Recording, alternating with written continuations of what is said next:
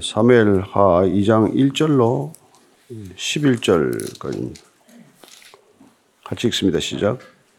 그 후에 다윗이 여호와께 여쭈어 아뢰되 내가 유다 한 성읍으로 올라가리이까 여호와께서 이르시되 올라가라 다윗이 아뢰되 어디로 가리이까 이르시되 헤브론으로 갈지니라 다윗이 그의 두 아내 이스라엘 여인 아히노함과 갈멜 사람 나발의 아내였던 아비가일을 데리고 그리로 올라갈 때 또 자기가 함께한 추종자들과 그들의 가족들을 다윗이 다 데리고 올라가서 헤브론 각 성읍에 살게 하니라 유다 사람들이 와서 거기서 다윗에게 기름을 부어 유다 족속의 왕으로 삼았더라.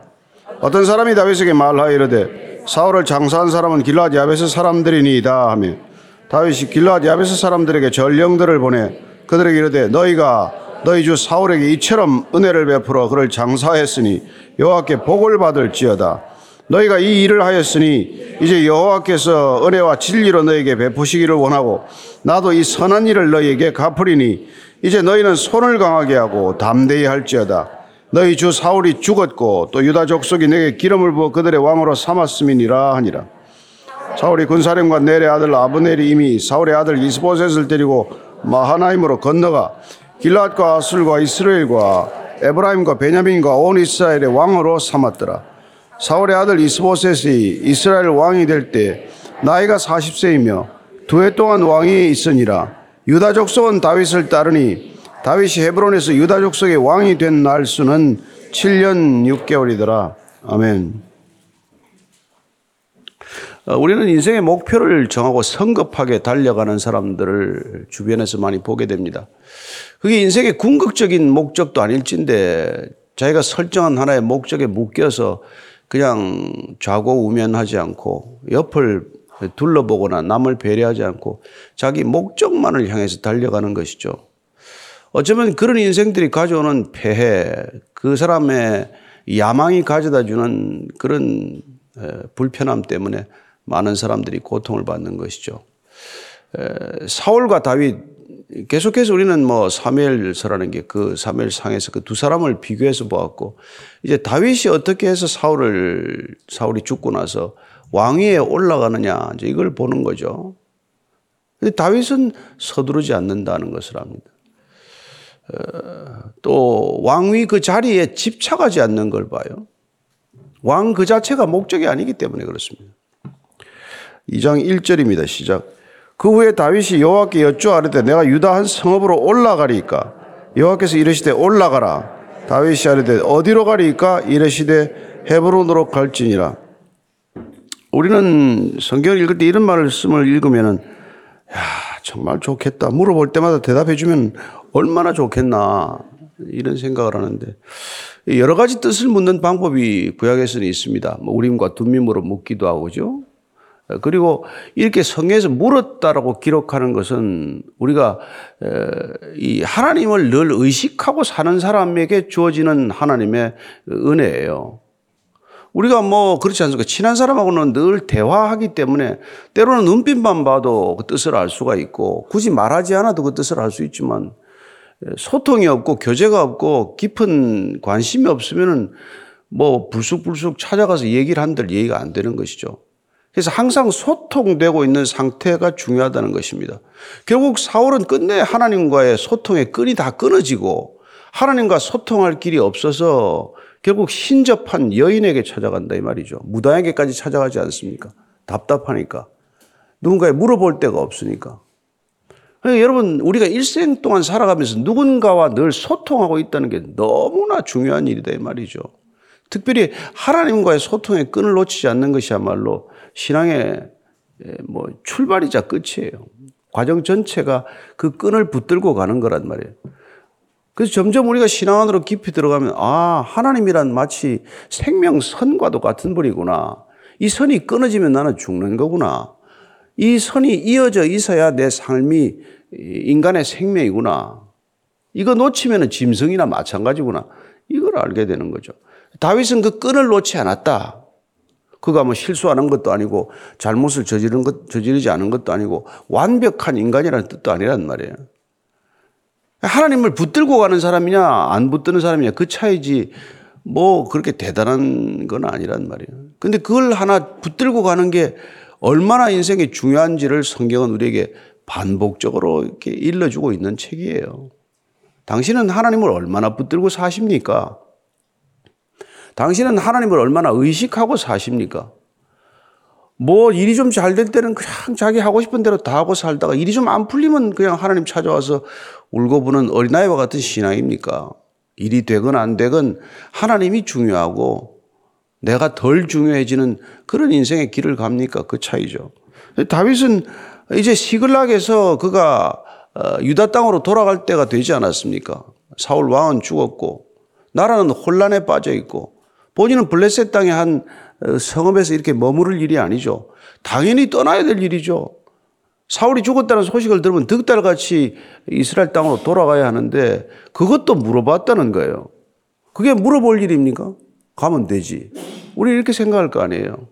그래서 너무나 당연한 일이지만 하나님께 물어보는 태도가 중요하다 이 말입니다. 예. 그래서 지금 뭐 올라가야 되겠습니까? 그래서 하나님께서 올라가라. 어디로 가면 좋겠습니까? 여러분 어디로 가도 좋겠습니까? 이것도 그래요. 얼마나 많은 가능성이 있습니까? 사람들은 그거 따지느라고 무슨 연구 보고서도 만들고 수많은 정보도 수집을 하고 그걸 놓고 뭐 그냥 득실을 따지겠지만 그런 작업이 필요 없다는 것 아닙니다. 세상이 하는 방법이 잘못됐다는 것도 아니에요. 그런 자기가 해야 할 도리를 수고를 아끼지 않고 하는 것도 필요한 일이지만, 그러나 궁극적으로 내 삶의 주인이 누구냐, 내 인생의 주도권을 누가 가지고 있냐, 이걸 확인하는 게 우리의 신앙의 마지막 포인트란 말이죠. 그래서 가령 예를 들어서 내가 이제 유다 땅으로 돌아갈 텐데 몇 개 성읍을 놓고 뭐 기도를 하든지 할 거 아니에요. 여기가 좋습니까? 저기가 좋습니까? 인간적으로 보면 쭉 모든 성읍을 놓고 이제 비교할 수 있는 비교 분석 자료를 손에 쥐면 훨씬 결정이 쉽다고 생각하지만 그러나 궁극적으로 이렇게 계획은 인간에게 있지만 그 계획이 성사되는 것은 하나님께 있습니다. 이게 신앙인의 태도이기 때문에 마지막 이제 승인 절차를 하나님께 맡겨드리는 거란 말이에요. 직장 생활도 마찬가지예요. 아래 사람 이렇게 보면은 그렇고 윗 사람하고 관계가 안 좋은 사람들은 뭐 지가 다 결정해 놓고 그냥, 그냥 보고를 한단 말이에요. 근데 지혜로운 사람은 늘 상, 윗사람이 결정하도록 한단 말이에요. 이렇게 이렇게 하는 가능성이 있는데 어떻게 하는 게 좋겠습니까?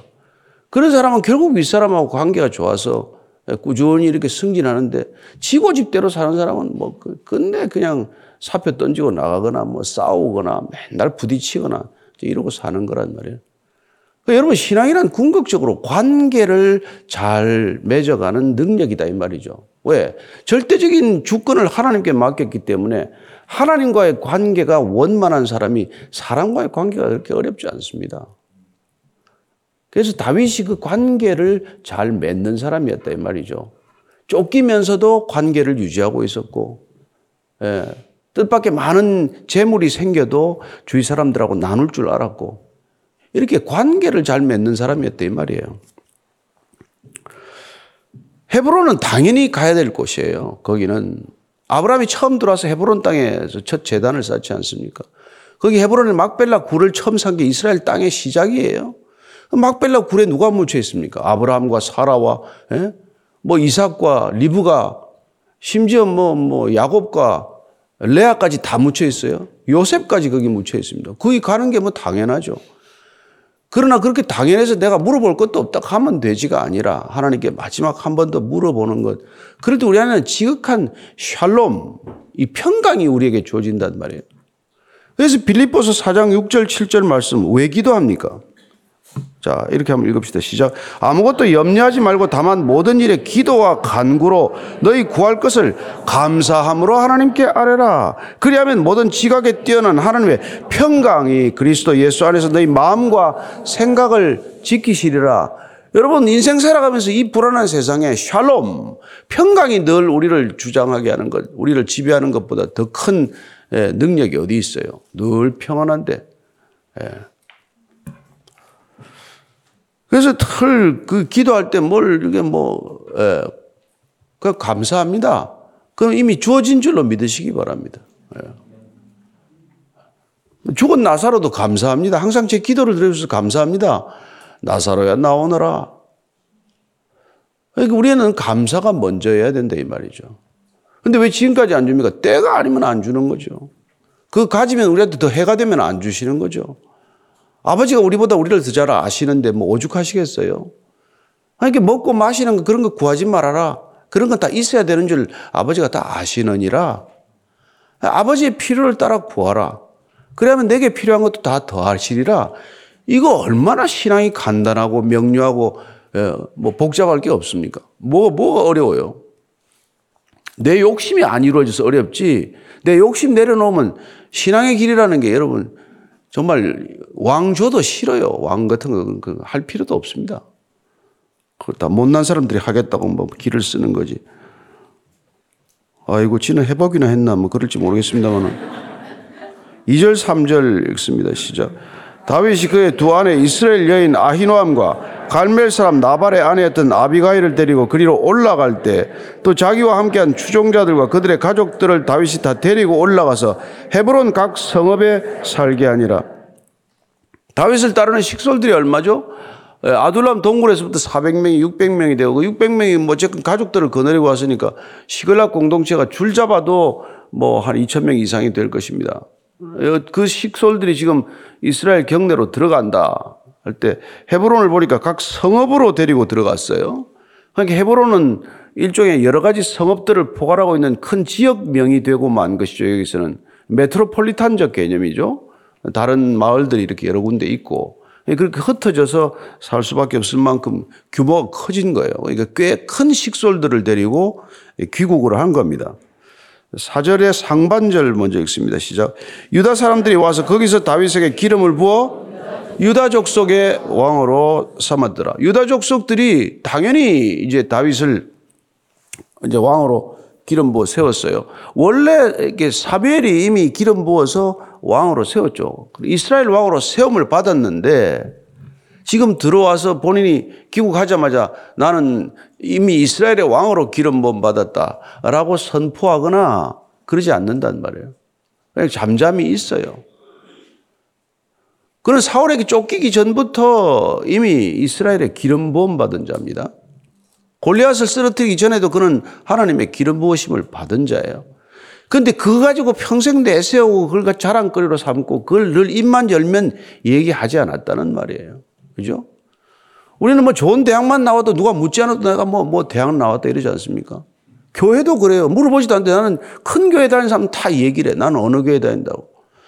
그리고 안 물어보면 이제 뭐 동네 작은 교회 다닙니다. 그러지. 동네 작은 교회가 가장 큰 이게 이름이 많은 교회더만. 대한민국에 가장 많은 교회는 동네 작은 교회예요. 그걸 자꾸 그렇게 자기 자랑거리로 삼는단 말이에요. 자기 자랑거리로. 여러분 기름 부음 받았으면 어디가 가자마자 나는 기름 부음 받은 자입니다. 이 소개부터 하지 않겠어요? 다윗이 그렇게 하지 않는단 말이에요. 저는 여러분들이 크리스찬이라는 얘기도 하지 마십시오. 누가 알아봐야 크리스찬을 알아보지. 뭐는 나 교회 다닙니다. 교회 욕만 듣게 하지 하나도 득될 거 없습니다. 저나 여러분의 삶을 보고 뭐, 아, 교인은 저렇게 살아야 교인이구만. 그렇게 사는 사람이 누가 있어요? 제발 교회 다닌다 소리 좀 하지 말고, 제발 좀 베이직 교회 다닌다고 얘기하지 마세요. 어디 가서. 저한테 다 연락이 옵니다. 뭐, 요, 이 사람이 베이직 교회 다니는데 욕을 어떻게 잘하는지, 목사님 그런 분도 있고 말이죠. 제발 좀 나가서 교회 다닌다 소리 하지 말고, 저분이 크리스찬이구나를 알아보게 하는 것이 중요한 일이지, 내가 교회 다닌다는 건 뭐 써다니는 게 하나도 중요하지 않아요. 주님을 아는 게 중요하지 저 같은 목사 아는 거 하나도 중요하지 않습니다. 뭐 주님한테 가면 여러분들이 뭐 혹시 저 목사 아니? 그렇게 물어볼 것 같습니까? 너 나를 아니? 예? 그렇잖아요. 우리가 주님을 아는 게 중요하단 말이에요. 주님을 안다는 것은 아주 깊은 관계에 있다는 뜻이에요. 그냥 대충대충 아는 게 아니고 히브리 사람들이 알다 그러면은 아주 그냥 부부가 속속들이 알듯이 아는 걸 안다라고 쓰는 거란 말이에요. 주님을 그렇게 속속들이 아는 게 중요하기 때문에 우리가 성경을 속속들이 읽고자 하는 거 아니에요? 근데 뭐 가서 그렇게 사람 자꾸 그렇게 뭐 찾아다니 봐야 아무 소용 없습니다. 그래서 유다족 속의 왕이 된 거예요. 얼마나 섭섭하겠어. 이스라엘 왕으로 세움받고 기름 부음 받았는데 기껏 유다족 속 12지파의 한 지파의 왕이 되려고 기름 부음 받은 거 아니잖아요. 그럼 속이 좁은 사람 같으면 아주 속이 배알이 뒤틀려가지고 내가 뭐 하고 있나 지금 이럴 거란 말이야. 그러지 않았다 얘기예요. 네, 그러지 않았다. 자, 그 뒤에 얘기를 좀 봅시다. 어떤 사람이 다윗에게 말하여 이르되 사울을 장사한 사람은 길랏 야베스 사람들이니다 하며 다윗이 길랏 야베스 사람들에게 전령들을 보내 그들에게 이르되 너희가 너희 주 사울에게 이처럼 은혜를 베풀어 그를 장사했으니 여호와께 복을 받을지어다. 이게 이제 다윗이 왕이 되니까 고자질하는 사람이 생기는 거란 말이에요. 여러분 꼭 옆에 와서 고자질하는 사람은 하여튼 악한 영을 부림을 받는 사람이에요. 여러분 부부가 신앙생활을 잘하려고 해도 꼭 부부 사이를 갈라놓는 사람이 옆에 들어와서 무슨 말을 해요. 꼭 교회가 좀 부흥하려면 꼭 목사와 목사 사이를 갈라놓는 얘기를 하고 다니는 사람이 나타나요. 꼭 교회 리더들 간에 갈등을 불러일으키는 말을 하는 사람이 있어요. 이게 좋게 말 안 하는 사람은 멀리 해야 될 사람이에요. 일부러 아첨을 하는 사람도 멀리 할 필요가 있지만 꼭 와서 누군가의 얘기를 안 좋게 얘기하는 사람은 뭔가 꼭 문제가 있는 사람이란 말이에요. 와서 지금 다윗한테 고자질하는 거란 말이에요. 길라디 아베스 사람들이 사울 장례식을 치러줬답니다. 원수의 친구는 원수라야 합니다. 이런 생각을 가지고 살아가는 사람이죠. 저 사람이 나하고 안 좋은 사람이니까 안 좋은 사람하고 친한 사람은 나하고 좋아서 안 되는 사람이다라고 생각하고 사는 아주 좁디 좁은 자들, 그런 무리들이 주변에 득식을 거린단 말이에요. 이 사람들이 와서 다윗한테 고자질 한 거예요. 그 길라지 아베스 사람 그 가만두면 안 됩니다. 사울 장사를 치렀다네요. 어떻게 치렀어요? 예. 31장 그 앞에 우리가 31장 보면 11절 이하를 같이 읽겠습니다. 길라지 아베스 주민들이 블레셋 사람들이 사울에게 행한 일을 듣고 모든 장사들이 일어나 밤새도록 달려가서 사울의 시체와 그의 아들들의 시체를 베산 성벽에서 내려가지고 야베스에 돌아가서 거기서 불사르고 그의 뼈를 가져다가 야베스 에셀람 아래에 장사하고 7일 동안 금식하였더라. 길라디 아베스가 나하스의 암몬의 나하스 왕에게 침략 위기 앞에서 정말 풍전등화처럼 두려움에 떨 때 와서 사울이 구해줬는데 그럼 가만히 있어야 됩니까? 그래서 그 사울이 목이 잘리고 시체가 뱃산 성벽에 걸렸다는 얘기를 듣고 예? 용감한 사람들 몇 명 추려가지고 밤새도록 가서 그 시신을 거두어가지고 수습을 해서 화장을 잘 치러줬다. 이 얘기를 다윗한테 와서 예, 당신의 정적인 사울 장례식을 그 사람들이 치러줬답니다. 이런 얘기를 하는 무리가 나타난 것이죠. 다윗이 여기에 어떻게 반응했냐? 그게 오늘 얘기에 주된 포인트예요. 6절 7절입니다. 시작. 너희가 이 일을 하였으니 이제 여호와께서 은혜와 진리로 너에게 베푸시기를 원하고 나도 이 선한 일을 너에게 갚으리니 이제 너희는 손을 강하게 하고 담대해야 할지어다 너희 주 사울이 죽었고 또 유다 족속이 되게 기름을 부어 그들의 왕으로 삼았음이니라 하니라 다윗이 잘했다 길라디아의 사람들 정말 잘했다. 자신을 위기에 빠졌을 때 구해준 사람을 은혜를 잊지 않고 잘 이렇게 되갚는 것이야말로 예, 훌륭한 일이다. 그러니 하나님께서 너희들에게 은혜와 진리로 베풀어 주시기를 원한다. 얼마나 득스러운 얘기를 합니까? 구약에서 은혜와 진리는 꼭 그 이렇게 한 쌍으로 다니는 말이에요. 하나님께서 은혜와 진리를 베푸시. 근데 이렇게 해석해 놓으니까 굉장히 너무 이게 너무 고상하게 표현을 했는데 그냥 하나님께서 너희들에게 선을 베풀어 주시기를 원하고 그리고 신실하게 너희들 대해 주시기를 원한다 이런 뜻이에요. 그래서 이게 성경 구약 성경에서 특별히 이게 전체를 통해서 중요한 단어입니다. 은혜. 여러분 잘 아는 헤세드예요. 헤세드는 뜻이 아주 많습니다. 뭐 그죠?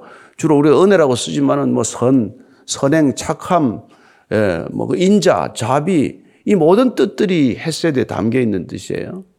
예, 그만큼 좋은 뜻이 없는 거죠. 하나님께서 예, 그렇게 대해줄 하나님이 인간을 대하는 하나님의 태도를 은혜와 진리 이렇게 표현하는 거예요.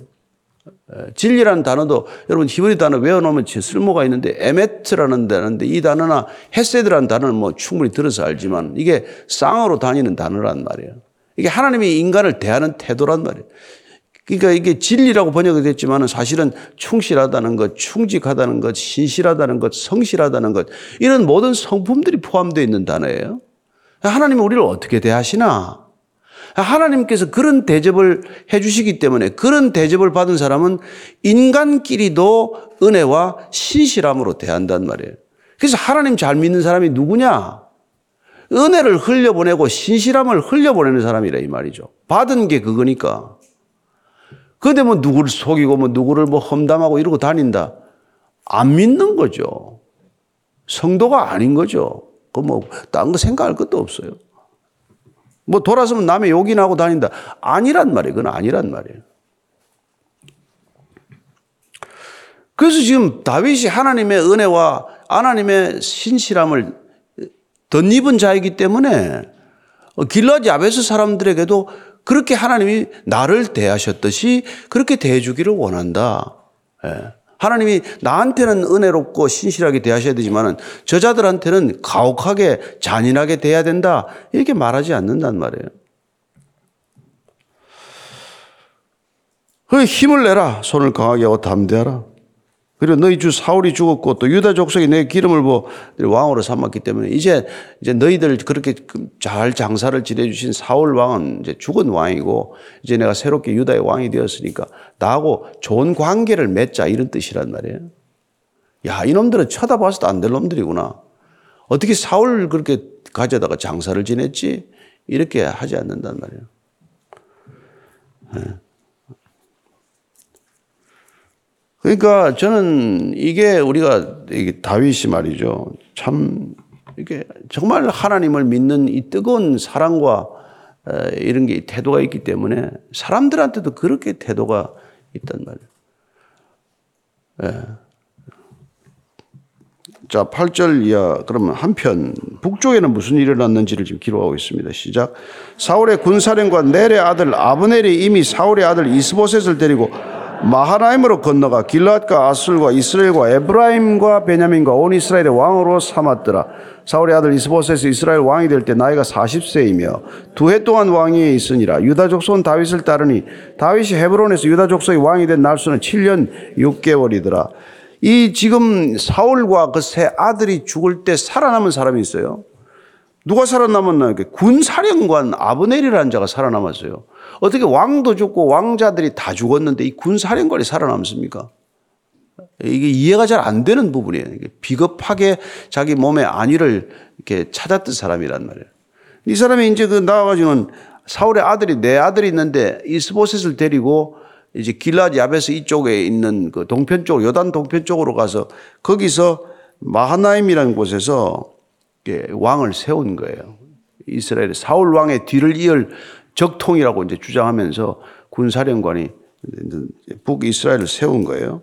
그래서 길라 이건 다 지방이죠. 이스라엘, 이스라엘 이건 지방이고 에브라임은 북이스라엘을 대표하는 지파예요. 그리고 베냐민 지파는 사울 집안이 배출한 집안 지파죠. 대표적인 그 이제 에브라임과 베냐민 지파 이전 지파들을 데리고 유다 지파는 다윗을 왕으로 세웠고 나머지 열한 지파들을 규합해서 사울의 아들 이스보셋을 왕으로 세웠는데 그는 2년밖에 못하게 되었다. 아브넬의 야심과 꼭두각시 노릇을 한 거죠. 그렇게 되는 동안에 헤브론에서 유다 족속의 왕이 된 유다는 7년 반을 기다렸더라. 이 얘기란 말이에요. 예, 성급하게 북이스라엘과 전쟁을 벌인다거나 그들을 회유하기 위해서 뭐 큰 공작을 벌인다거나 이런 게 아니라 그냥 잠잠히 때를 기다리고 있었다 이 말이죠. 왜냐하면 그는 왕이 되는 게 중요한 게 아니라 사람을 보듬고 품는 게 중요하다는 걸 알았기 때문에 기다릴 줄 아는 사람이 된 거예요. 내 자리가 중요한 사람은 못 기다립니다. 어떻게 7년 반 동안 남유다 한 지파의 왕으로 있겠어요?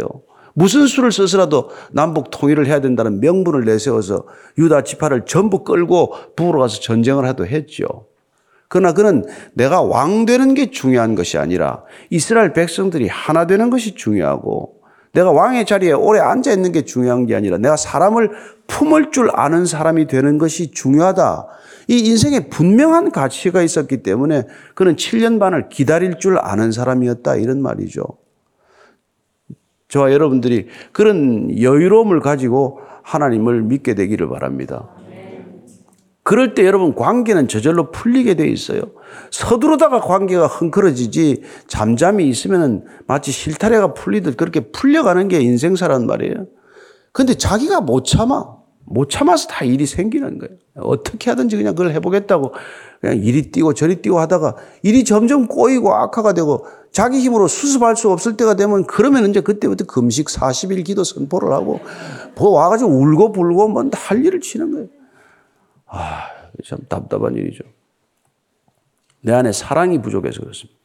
사랑은 오래 참고, 사랑은 부드럽고, 사랑은 질투하지 않고, 사랑은 교만하지 않고, 무례하지 않고, 자기의 유익을 구하지 않고, 화를 내지 않고, 악한 것을 생각하지 않고, 불의를 기뻐하지 않고, 진리를 기뻐하고, 모든 것을 참고, 모든 것을 믿고, 모든 것을 바라고, 모든 것을 견디는 것을 사랑이라고 말하고, 그 사랑은 하나님으로부터 와야 하고, 하나님만이 그런 사랑을 우리에게 베풀어 줄 수 있고, 그 사랑 우리에게 와야 우리도 누군가를 그렇게 사랑할 수 있기 때문에 그럴 때 여러분 사람을 보듬고 품고 안아주고 회복시키는 사람이 될 줄로 믿습니다. 그래야 그게 교회요. 교회가 무슨 일을 많이 해서 교회가 아니고 여러분들이 그래야 그리스도인이요. 무슨 뭐 교회 왔다 갔다 한다고 그리스도인이 아니고 내 안에 그리스도의 사랑이 있을 때 저는 여러분들이 그리스도의 사람이 될 줄로 믿습니다. 그때 이 시대가 원하는 교회가 있을 줄로 믿습니다. 잠잠히 기도할 때 여러분들이 먼저 받으셔야 합니다. 먼저 사랑을 받으셔야 합니다. 주님께서 내가 너를 사랑한다는 음성을 들어야 합니다. 내가 너를 기뻐한다는 음성이 들려야 합니다. 그래야 내 안에 불안이 없어요. 그, 그래야 내 안에 근심이 없어요. 그래야 내가 조급하지 않아요. 그래야 7년 반씩 기다릴 수가 있다 이 말이죠. 오늘 기도할 때 하나님 사랑받는 자가 되게 해 주십시오. 주님의 사랑이면 족합니다. 그렇게 한번 기도하십시다. 하나님 아버지 하고 싶은 일도 많고 욕심도 많지만 그러나 주님 잠잠히 기다릴 줄 알게 하시고 주의 사랑받는 자라는 것을 확인하는 시간을 갖게 하시고 주의 사랑이면 족하다는 고백의 시간 있게 하여 주옵소서. 주님 아무것도 필요하지 않습니다. 주님 사랑하시면 족합니다. 주님 사랑이면 충분합니다. 주님 한 분이면 충분합니다. 주님이면 저는 족합니다. 그렇게 날마다 고백해 드릴 때 하나님께서 우리를 품에 안아주시고 사랑하는 아들아, 사랑하는 딸아, 내가 너를 사랑할 뿐만 아니라 내가 너를 기뻐하고 내가 그 기쁨을 어쩔 줄 모르겠구나. 그런 고백이 우리 귀에 들리게 하여 주시옵소서. 하나님 아버지, 우리가 부족해서 괴롭지 않습니다. 병들어서 힘들지 않습니다. 주님의 사랑이 없어서 고달플 뿐입니다. 주님, 그 사랑 넘치도록 부어주셔서 이 땅 사는 동안에 어떤 것도 주님 한 분이면 족하다는 고백을 놓치지 않는 신앙의 여정이 되게 하여 주옵소서. 이제는 십자가에서 하나님 아버지의 사랑이 끊어지더라도 그 사랑 우리에게 넉넉히 채워주시기 위해서 못 박히고 찔리시면서 피 흘리신 우리 구주 예수 그리스도의 은혜와 그러나 부활하신 주를 믿는 자들마다 그 사랑으로 회복된 자들마다 맞아주시는 아버지의 크고 놀라우신 사랑과 날마다 그 사랑에 매여서 그 사랑에 이끌려서 주의 손잡고 끝까지 동행하도록 우리를 권면하시는 성령님의 길은 무엇이미 오늘도 다윗처럼 하나님 사랑 듬뿍 받은 자 되어서 여유롭게 누군가를 배려하며 누군가를 용납하고 누군가를 용서하며 살기로 원하는 이 자리에 고기 숙인 신실한 자비로운 그리스도인들 위해 지금부터 영원까지 함께 하시기를 간절히 축원하옵나이다. 아멘.